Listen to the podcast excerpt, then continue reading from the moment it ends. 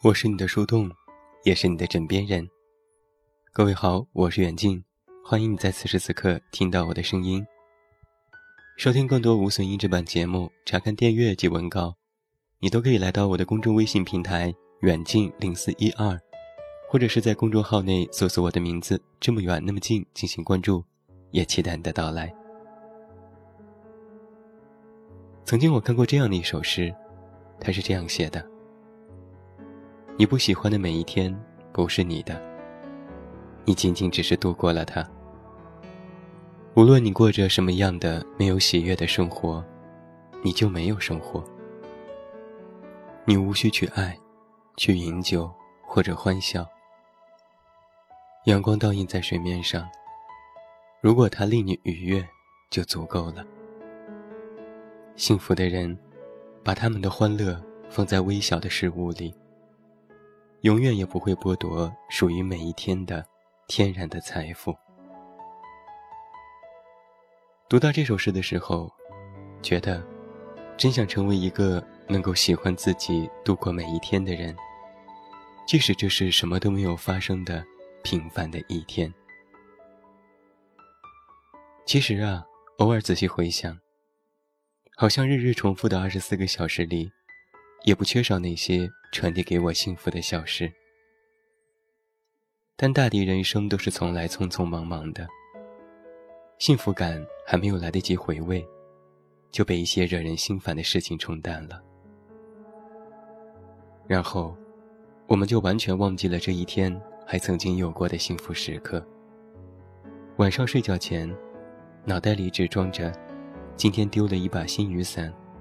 还有一份策划案没写完，这种让人失眠的事情。很多人和我一样，都患了幸福健忘症。好像大脑的记忆会自动过滤掉这些幸福感，而遗忘了那些幸福的时刻，却被生活里的黑暗填满内心。其实幸福也是需要被记录的。人都是健忘的，也爱篡改记忆。趁着那些幸福感还没有完全消失，要为这些记忆找到一个安放之处。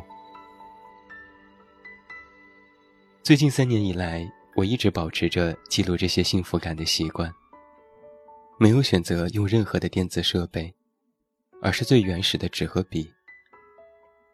我总是觉得冰冷冷的电子设备。并不能够承载这些有温度的回忆。只有那种笔记在纸上摩擦的感觉，才能让我觉得这些事情是自己真实存在的记忆。以前我也是一个幸福健忘症的重症患者，直到开始写手账。其实它在日语里就是笔记本的意思，但或许是因为它特别的使用方式。才有了不同于普通笔记本的特殊含义。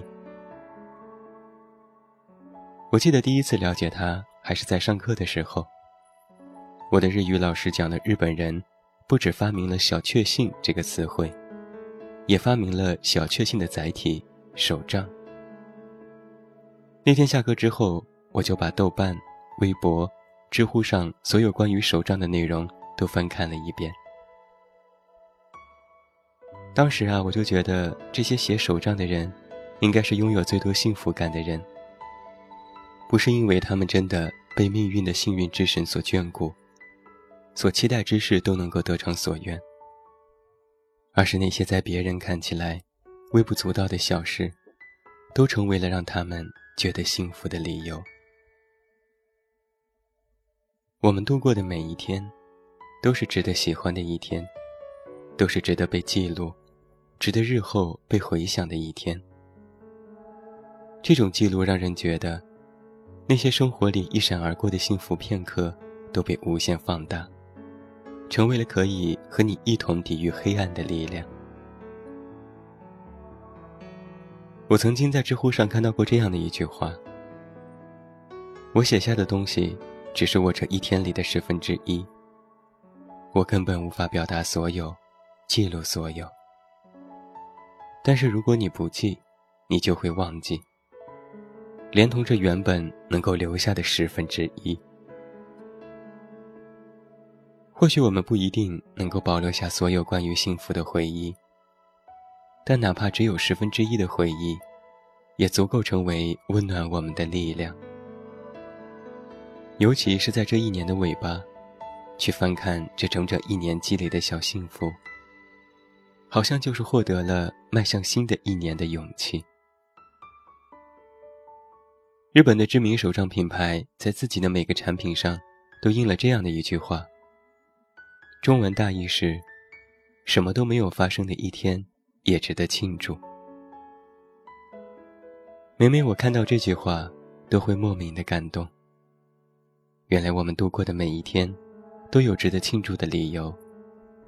就算是今天的自己没有做成任何一件特别的事，或者连一件值得幸福的小事也没有，但我们所扎扎实实度过的二十四个小时。